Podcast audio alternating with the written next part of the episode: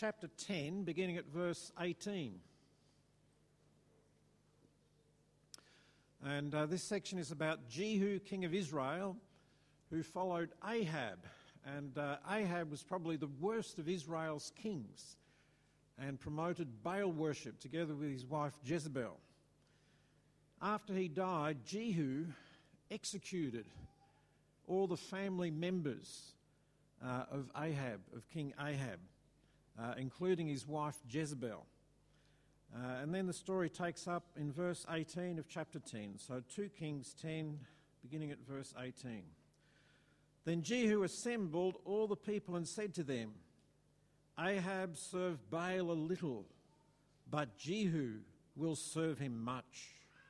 Now, therefore, call to me all the prophets of Baal, all his worshippers and all his priests.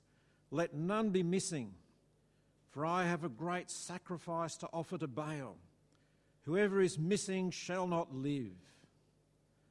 But Jehu did it with cunning in order to destroy the worshippers of Baal. And Jehu ordered, Sanctify a solemn assembly for Baal. So they proclaimed it. And Jehu sent throughout all Israel, and all the worshippers of Baal came, so that there was not a man left who did not come. And they entered the house of Baal, and the house of Baal was filled from one end to the other. He said to him who was in charge of the wardrobe, Bring out the vestments for all the worshippers of Baal. So he brought out the vestments for them. Then Jehu went into the house of Baal with Jehonadab, the son of Rechab, and he said to the worshippers of Baal, Search and see that there is no servant of the Lord here among you, but only the worshippers of Baal. Then they went in to offer sacrifices and burnt offerings. Now Jehu had stationed 80 men outside and said, The man who allows any of those whom I give into your hands to escape shall forfeit his life.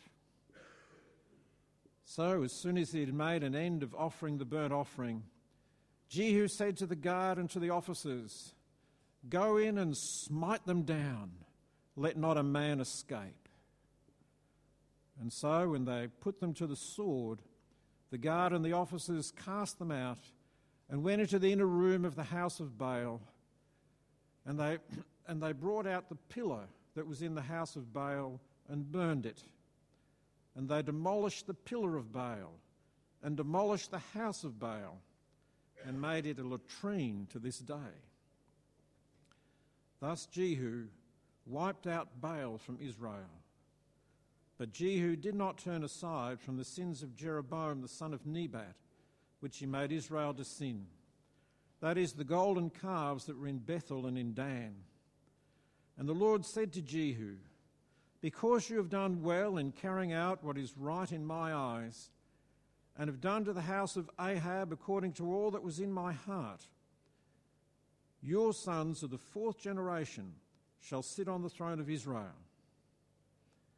But Jehu was not careful to walk in the law of the Lord, the God of Israel, with all his heart.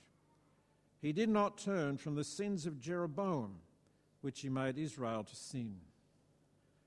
In those days, the Lord began to cut off parts of Israel.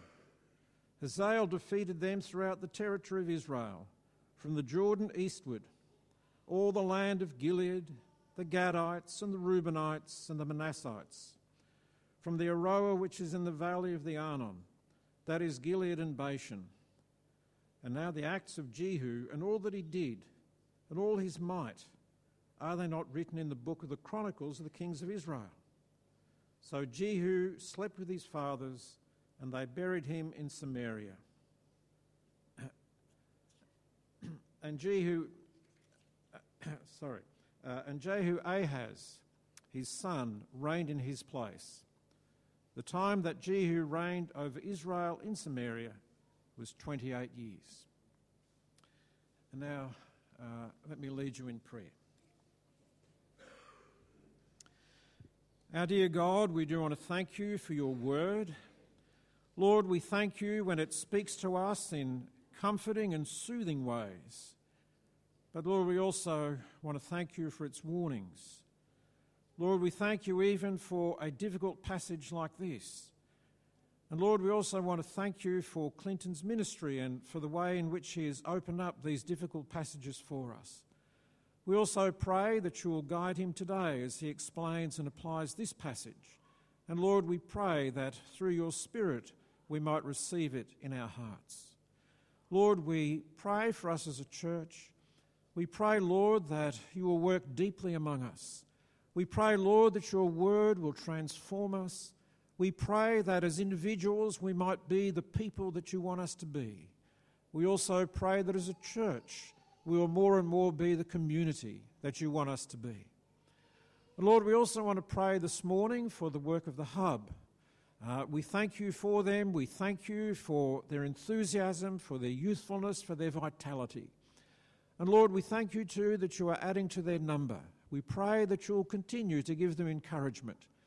We also thank you for Phil as he offers leadership, and thank you for the way in which you have strengthened and guided him over these last couple of years. We also pray that as he will be examined soon and uh, take his leadership to a new level, we pray that you'll help him in studying for these exams, that it won't be just a chore to work through. But Lord, we also pray that that might be spiritual uplifting for him, and we pray that he might be able to give a good account of himself.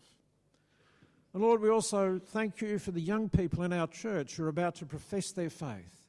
Thank you, Lord, for bringing them to this point in their lives. Lord, we thank you for their faith in you. We thank you for their growth spiritually. And we pray that as a congregation we might continue uh, to encourage them and to build them up.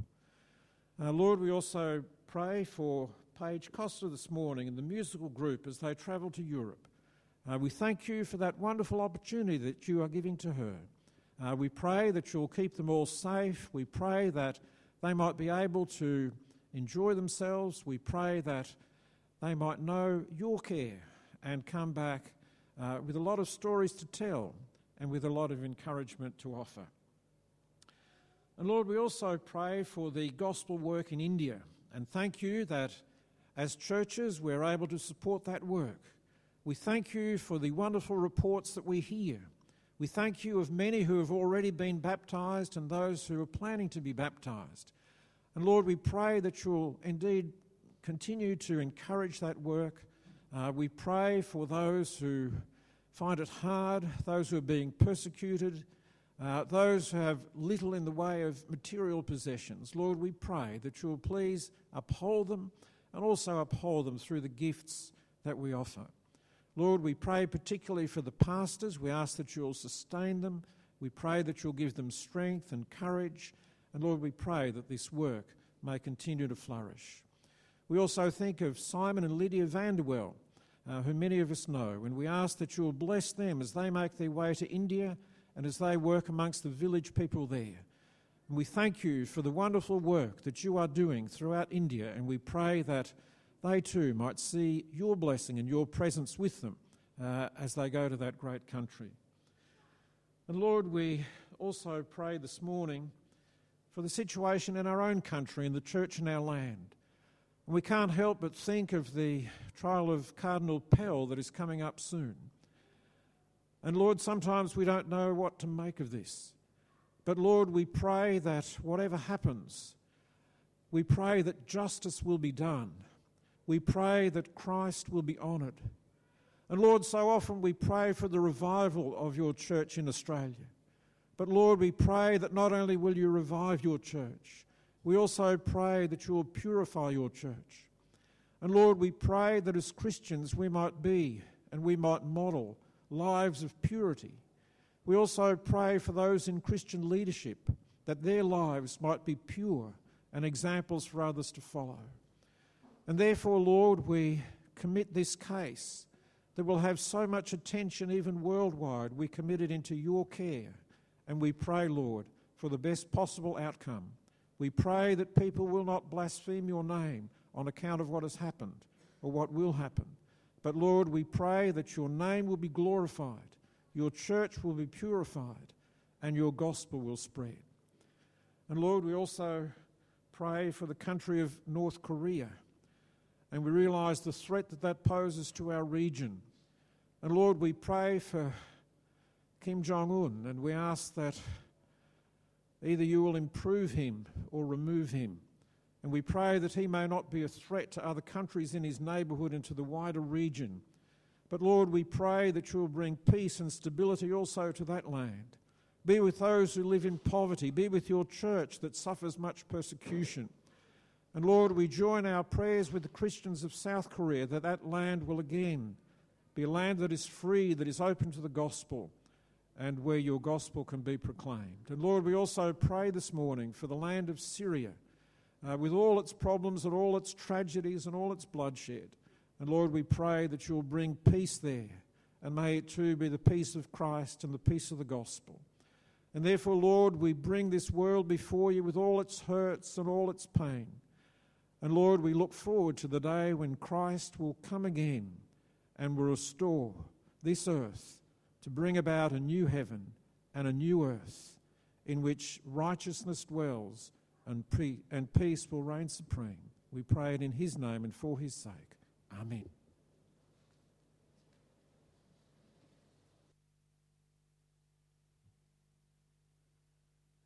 Uh, thank you, Steve. Uh, while Steve was praying, I realized that I made a mistake. Offering was for the hub and not for the Solomon Islands. Uh, if you gave the wrong thing, I could say you could go and get it, uh, but maybe talk to Andrew. I, I don't know. Sorry, I made a mistake. Hopefully it evens out and you're okay uh, with that. If not, talk to Andrew uh, about what we can do. Um, we have nearly made it. Uh, this is sermon 9 out of 10 uh, in the life and ministry of Elisha. Um, he actually doesn't get a mention today, but we understand this is sort of a carry on from what he set in motion last week. Uh, next Sunday, we're going to take a, a, one week break because it is our classes pulpit swap uh, where everybody gets shifted around. And we've actually, uh, because of some abnormalities in that shift, uh, we've got Martin Williams uh, here bringing God's word next Sunday. So that's always something to look forward to. Sunday after that, uh, we're going to finish off the story of Elisha. we're going to finish off with his death. Um, and then in August, we've got our Got Questions series. Uh, thank you for those who started bringing me questions over the last week. It's been excellent. Um, I have enough to last us about seven years uh, at the moment, um, which is good. So I'm just going to pick the ones I can do um, this year. Uh, anything that's too hard, I'm going to leave for uh, your next pastor or something along those lines um, uh, when that comes about. So, um, yeah, anyway, that's where we're going. If you do have a question, do ask it. Um, it might be an easy one, so I might choose it. so you can still get in uh, and be lucky enough to get in uh, this year. All right, uh, let's pray before we uh, get into this passage, shall we? Uh, Lord God, as uh, Steve's already said, we do thank you for your word, the Bible. we thank you for these hard passages and the warnings that it brings us. And we pray, Lord God, that you would speak to us in the way that, that we need to be spoken to this morning. And Lord God, if that's, that's harshly and strongly, we pray that you would speak strongly to us. Uh, if it's gently, we pray that you would speak gently uh, and that your word would do its work in our lives, uh, transforming us, changing us uh, into the image of your Son, Jesus, uh, in whose name we pray. Amen.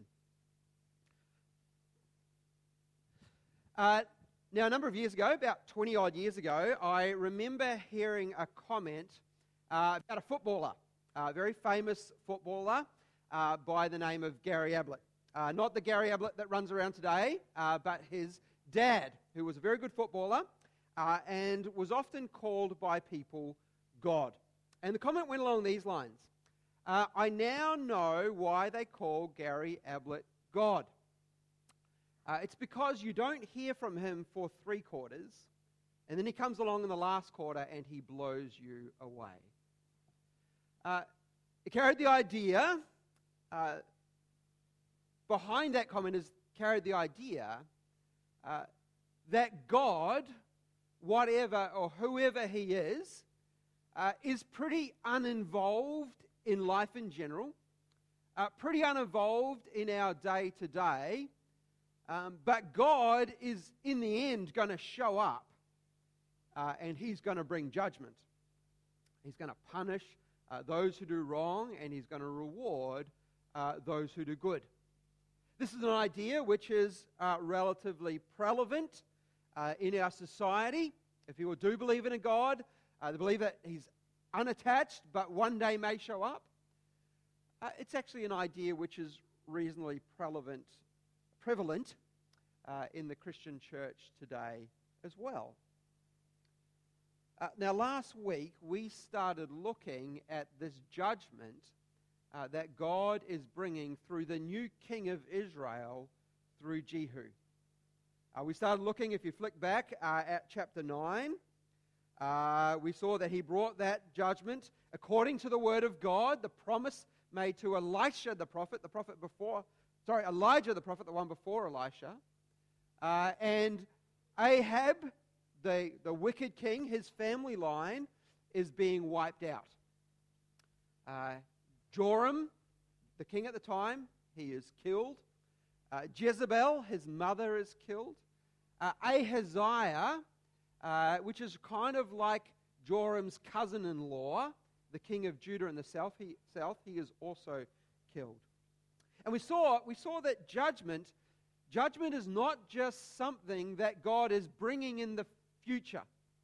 Uh, yes, it's true that one day Jesus will come back and he will judge the living and the dead. He will judge everyone and everything. But judgment is not just about the future. Uh, God's judgment has come in the past as well. And today we're going to suggest that God's judgment even comes uh, today in the present too. We also had a look and we saw three reasons or three of the reasons why God brings judgment. Uh, we looked at the reason of justice, uh, that God, through judgment, brings justice uh, to those who have been wronged. We looked at punishment, uh, that God brings about a punishment on those who have committed wrong, both against others and against God.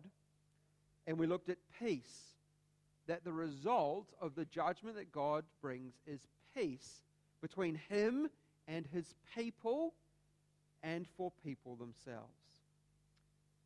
Well, today we're going to carry on in this story. And we're going to have a look at two more reasons why God is bringing judgment. Now, as Steve mentioned, uh, you'll notice that we've skipped over a part of the story here, uh, the first part of chapter 10 uh, a particularly bloodthirsty uh, 17 verses of the Bible. Um, we have recorded at least 110 deaths uh, in that passage, plus others uh, who we, we don't know how many they were. Uh, there are the 70 uh, sons of, a, of Joram who are living in Samaria. Jehu is very clever, he is very cunning in the way that he does this. Um, he kind of incites their deaths but doesn't participate in them physically, so he can sort of say, look what other people uh, have done. Uh, he then goes ahead and he kills 42 of the family of Ahaziah, the, the king in the south, uh, as they're making their way through Israel. Uh, and then it says that he also wiped out other people in uh, Jezreel and other people uh, in Samaria. Now, right towards the end of that passage, the end of that section, uh, Jehu, on his way into the capital city Samaria, uh, picks up a random guy uh, called Jehonadab. It, it feels very, very random. Uh, this guy sort of picks him up and he brings him into Samaria. Uh, and we're going to look at what, what he views and what he sees later. Um, well, I want to suggest that often when there is something really random in the Bible, it's not so random. It's there for a reason, and we're going to have a look at that uh, a little later on today. All right, what we're going to do today, we're going to make our way through this part of the story. We're going to look at the two sections uh, that are there, and we're going to look at two more reasons uh, why God has brought, will bring, and is bringing judgment into this world.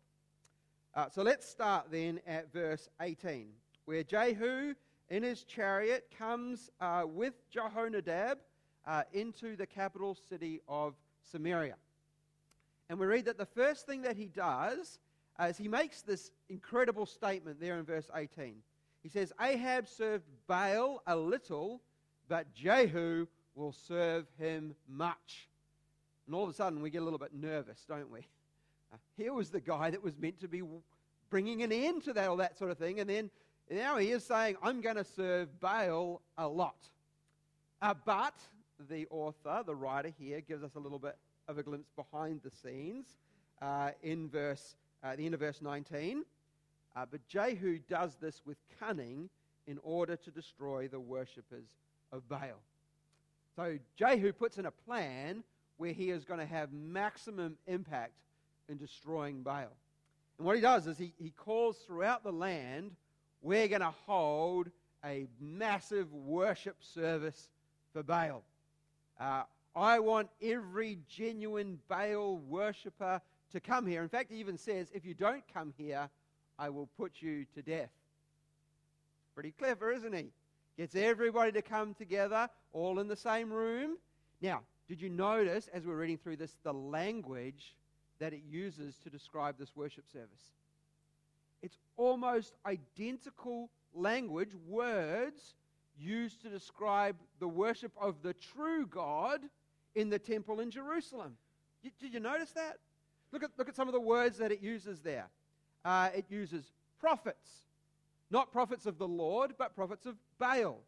It talks about sacrifices. It talks about worshippers. It talks about a temple of Baal. It talks about vestments or garments that the worshippers were to wear. It even talks about an inner room in the temple of Baal. What's, what's happened here? Israel have taken all of the things that God had given them to worship Him, the true, the living, the real God, and they had just adopted it and said, well, we're going to use those things to worship Baal. They have a temple, an inner center, worship, sacrifices, burnt offerings. It's all there. Now, think about that for a moment. Think about that from where God stands. We don't often do this, do we? We don't often pause to think about what God thinks, or not so much thinks, what does God feel about that situation?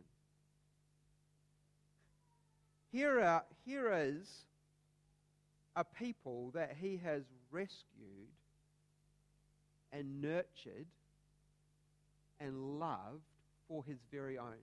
Out of all the nations of the earth, he picked Israel. Not because they were better, obviously. He brought them out of Egypt. He gave them a land of bounty that they did nothing to work for. He gave them cities that they didn't build. He gave them fruit and crops that they didn't plant. He was generous to them and he was faithful to them. And here is his people who have taken all of that and said, Thank you, Baal, for all that you've done for us. How does God feel? In a way, we actually don't need to imagine it. Uh, God describes this uh, through the prophet Hosea uh, a little later on in your Bible. If you want to read the first few chapters of that book sometime, uh, to illustrate how God feels, he gets Hosea the prophet to marry an unfaithful wife. And she runs after other men. And Hosea is to keep loving her and taking her back. And again, she runs away. That's what God's people have done to God. Been unfaithful to a loving, faithful God and husband. We don't think about this very often, do we? But this is, this is what happens when God's people take all the good things that God has to give, all the blessings and the benefits, and then chase after something else. Whether it's a God of stone, whether it's another joy, a different peace, another Savior, a different God, something to love, something to find your value and your worth and your meaning in. This is what we do when we take all the good things that God has given us and we go chasing after something else. But it helps put in context what happens next, doesn't it? Helps us understand what happens. Because as the worship service for Baal reaches a crescendo, uh, Jehu steps out of the temple. Uh, he's been in there with Jehonadab. Remember that? Jehonadab has seen all of this. He steps out, and outside he has 80, 80 guards. He says, Go in there and strike them all down. And they do it. Uh, they go in there and they slaughter. Uh, they go into the inner, inner part of the temple. They bring out the stone, the pillar of Baal. Uh, they break it to pieces. They pull down the temple and put rocks all over it. And it says that they use it as a toilet, uh, that site, uh, from then on. It's cunning plan. Uh, this judgment is total and it's degrading. And it says in verse 28 Then Jehu wiped out Baal from Israel. Now, why? why? Why is God doing this? Here's the fourth reason for judgment God is doing this to restore his honor and his glory in the land. Get that? God is restoring the glory and the honor which is due to him and to him alone by wiping out that which dishonors him, by removing all that causes his people to not be faithful to him. Now, the prophets uh, again and again have this line that God speaks, and it's this line that says, Cut off from the land. I will cut off from the land. I will cut off from the land. What, what is God saying when he, when he uses that phrase? He's saying, I'm going to remove from amongst you all that does not honor me, all that hinders people from being faithful to me, all that stops people worshiping me and giving me the glory that I am due. God is concerned about his honor. He is working for his glory here on earth. That passage that we read from Malachi asks that question, isn't it?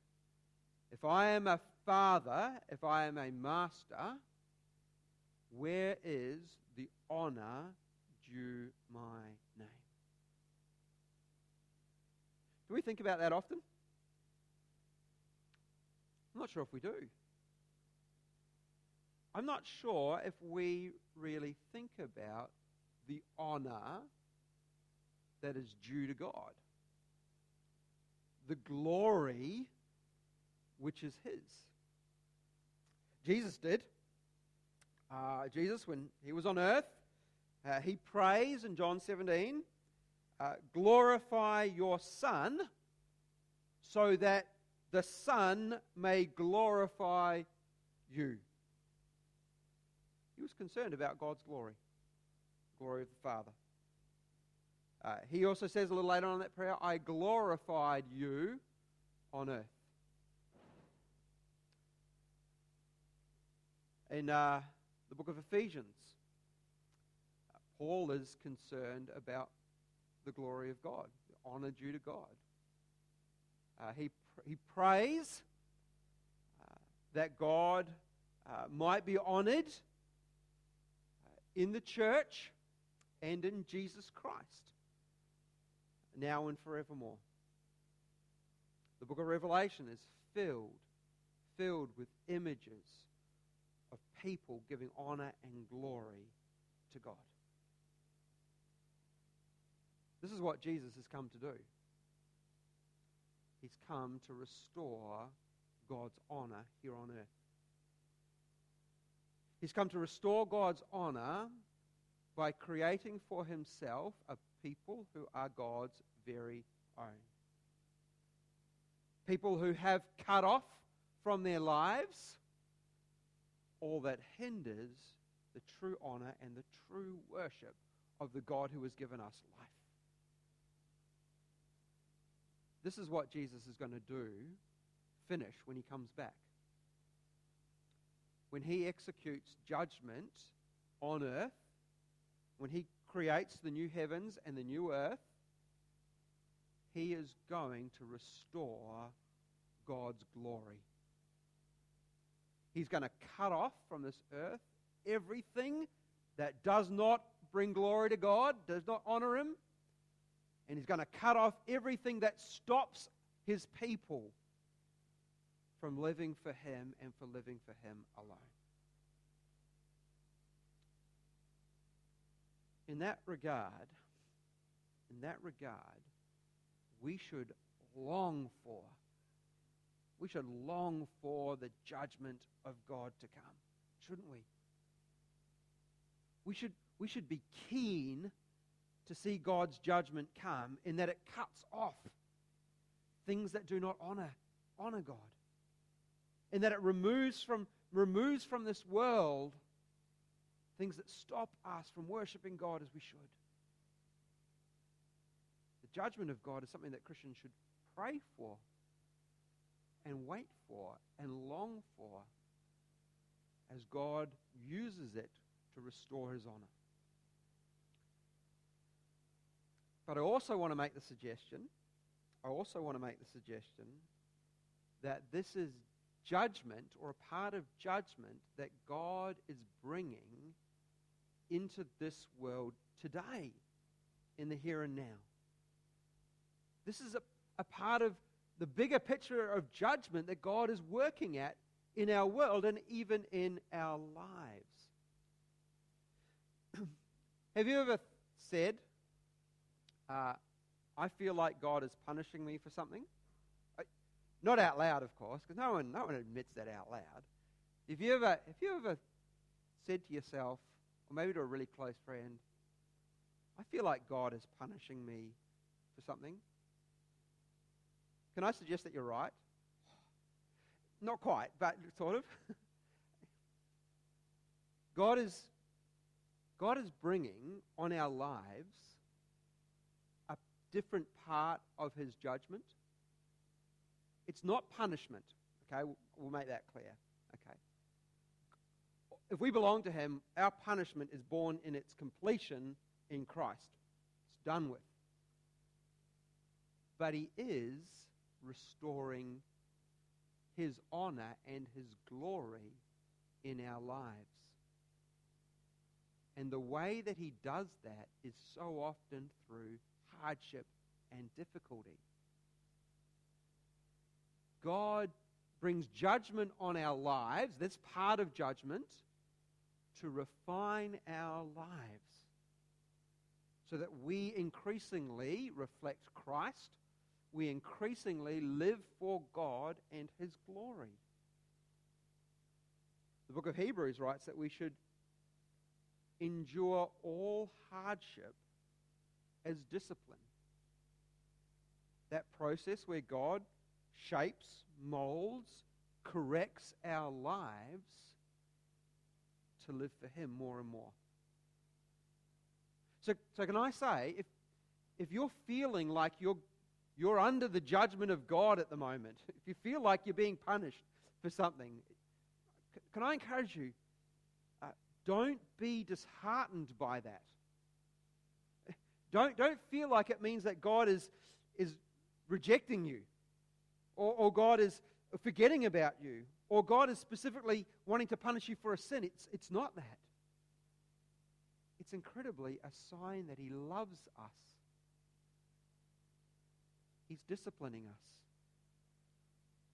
He's shaping us, cutting away that which rebels and that which is cold, that which is against Him. And He's shaping and refining our lives so that we give Him glory and we give Him honor. He's an expert at it, okay? Uh, he's been doing it for thousands of years. Like, like the perfect surgeon, his knife always goes exactly where it needs to go. It never slips. He never mucks up. He never has to go back and patch something up that he did wrong. He knows where to cut. He knows what needs to go. So trust Him in that process. Know that it's a sign that He loves us like His children. If you've been through a time like that and you can, you can look back, and this is often how it happens, isn't it? That we get to look back and see, see that that's what God was doing. We felt at the time like we're cast aside. We're lost to God. We look back and we say, no, no, no, it was, it was Him shaping and refining our lives. If you've been through that, encourage other people with those stories. Point to God's goodness and his, the way that He carries us through it, the way that He's faithful through it. Remind people who are going through it. This is the loving cuts of a Father who is shaping you who is changing you for his glory and for his purposes. All right, let's move on. That's the fourth reason that we see for, uh, for judgment uh, that God is restoring his glory in his people uh, and in our lives as well. Let's move on and to this final section, starting there at verses 28 and 29, which gives us a summary of Jehu's life and his Jehu's reign. And here we get, of course, a mixture of both the good and the bad. Uh, the good there is in verse 28. Uh, Thus, Jehu wiped out Baal from Israel. So, Jehu does this wonderful thing. He's used by God to wipe out this false religion, this false God, from the land. But verse 29 starts ominously. But Jehu did not turn aside from the sins of Jeroboam, the son of Nebat, which he made Israel to sin. That is the golden calves that were in Bethel and in Dan. What has Jehu done? Jehu has done so much. Uh, he has, you know, wiped out uh, Joram and his family. He's wiped out Baal. Um, but he doesn't turn aside from the false religion, the worship of God, uh, through the golden calves which Jeroboam had set up when the, la- when the nation had split. The same thing we, we see there in, uh, in verse uh, 29, 30 and 31. The Lord said to Jehu, Because you have done well in carrying out what is right in my eyes, and have done to the house of Ahab according to what was in my heart, your sons of the fourth generation shall sit on the throne of, of, of Israel. This is a little bit like a backhanded compliment here. Uh, you will have a son sit to the fourth generation. Where else does God where else does God use the phrase fourth generation? he uses it to talk about those on whom he brings punishment. To the third and the fourth generation, but showing love to a thousand generations of those who love me and keep my commandments. Because that is exactly what Jehu has not done. Verse 31. But Jehu was not careful to walk in the law of the Lord, the God of Israel, with all his heart. And he did not turn from the sins of Jeroboam, which he made Israel to commit, to sin. How can this be? How, how do we get how do we get Jehu uh, used by God, uh, bringing about judgment, uh, has zeal for the Lord, uh, used so much by God, and yet ultimately comes under the judgment of God. I want you to turn with me in, in your Bible to the book of Hosea. We've mentioned it already this morning. Um, Hosea uh, chapter 1. If you're struggling, uh, if you find, hit Daniel, uh, go one to the right. Uh, Hosea chapter 1.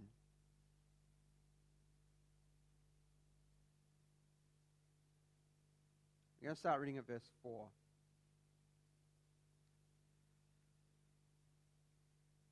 And the Lord uh, said to him, This is God speaking to Hosea uh, with his unfaithful wife and his children uh, born to him. Uh, this is uh, a child born to him. Call his name Jezreel. Jezreel, we remember where that is? It's the place where Joram and Jezebel came to their untimely end. Well, timely end, probably.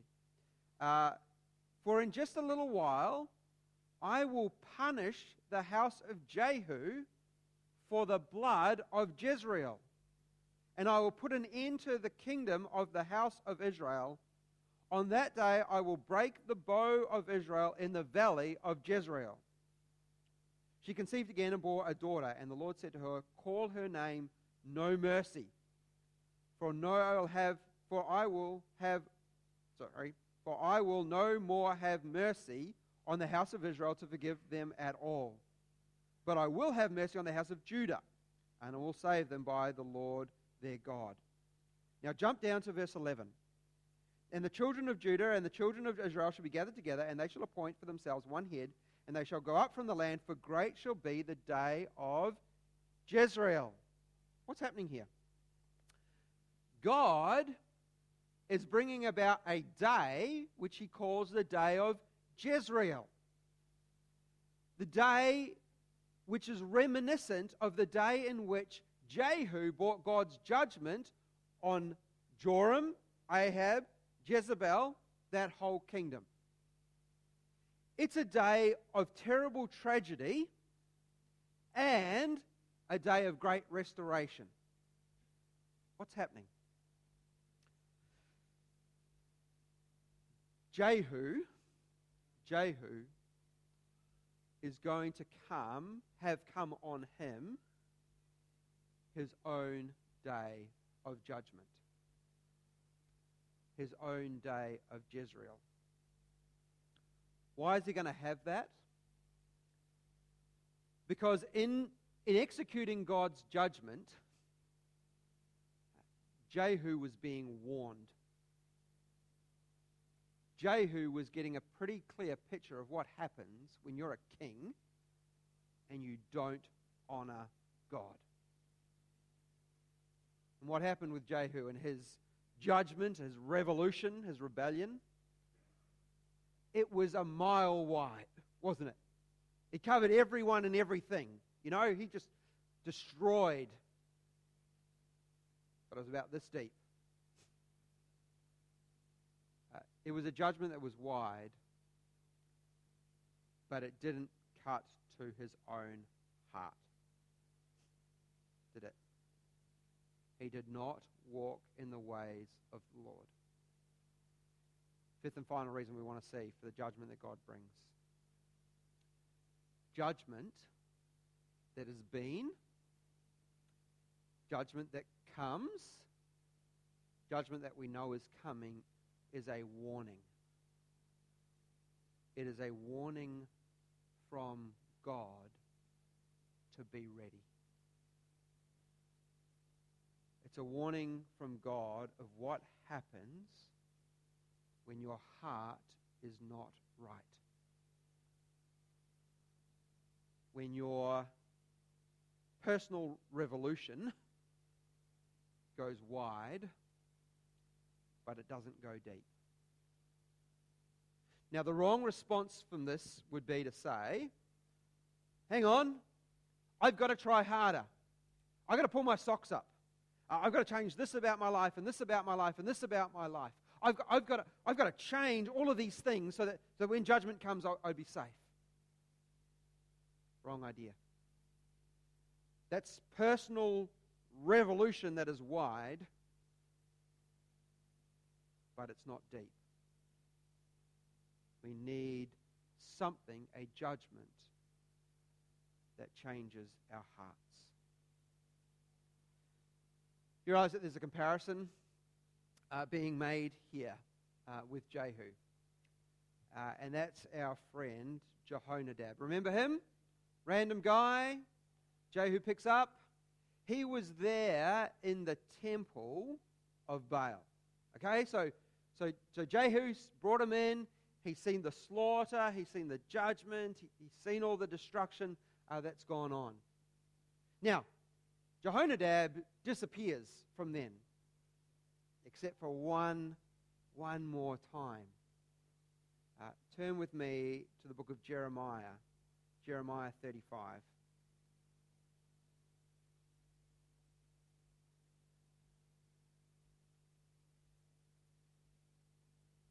Here, God is speaking uh, to Judah, uh, the southern kingdom. Uh, he's speaking to them about their lack of faithfulness to God.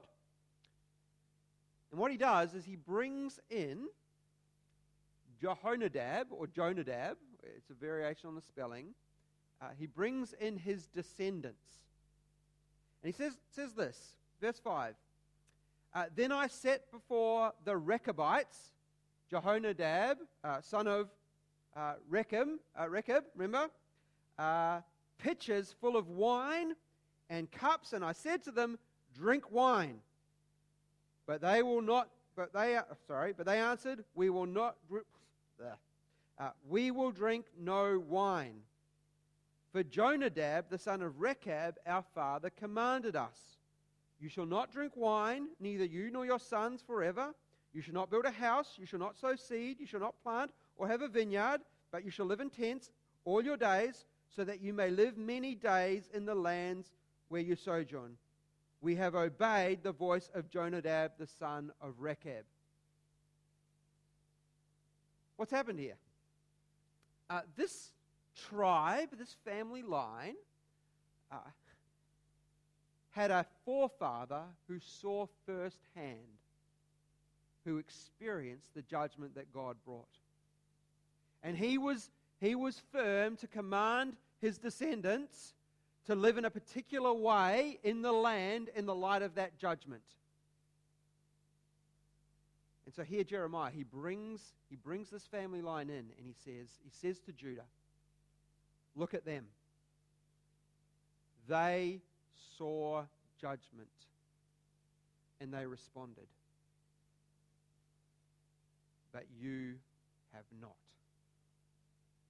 They become a sign or a symbol of repentance, of turning to God, of living for Him. And at the end of that chapter, uh, Jeremiah says to him, Because you have obeyed the command of Jonadab your father and kept all his precepts and done for all, all he commanded, therefore, thus says the Lord of hosts, the God of Israel, Jonadab, the son of Rechab, shall never lack a man to stand before me. Their faithfulness is rewarded. Here is judgment that is cut to the heart here is a judgment that has brought conviction and a change of heart and a change of life. That's the judgment that you and I need. A judgment that cuts to the heart, that changes hearts, and really changes lives. And wonderfully, that is the judgment that God has brought in Christ. On him has been laid sin, guilt, punishment. He has borne our every sin on the cross. Here was brought the judgment that changes hearts.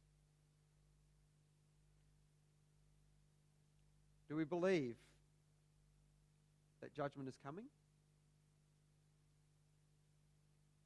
There might be some of us here who,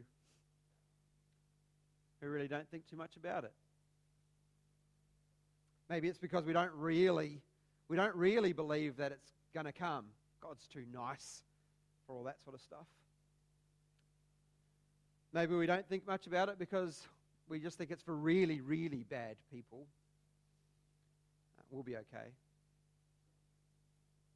maybe, maybe we think about it in terms of, yeah, it's going to get all those nasty people, but I'll be okay. Uh, there is a danger that we're prepared for that judgment in the wrong way. Because there's only one way to respond, and that's to know Jesus. To know that He stood in our place, to trust that He took what we deserve, to come to Him for, for a change of heart that results in a change of life. if you if you need to be ready, the wonderful job, the wonderful news is that God is ready. He's ready to receive you. He's ready to give you a new heart, a new life. He's ready to change you from the inside out. It's not going to be an easy road. Let me put it out there. Um, he will keep doing that refining work in our lives, and that work is usually painful, um, but it will be a worthwhile road. To have a Heavenly Father take us into His care, take us into His family, uh, now and forever. Let's pray to Him, shall we?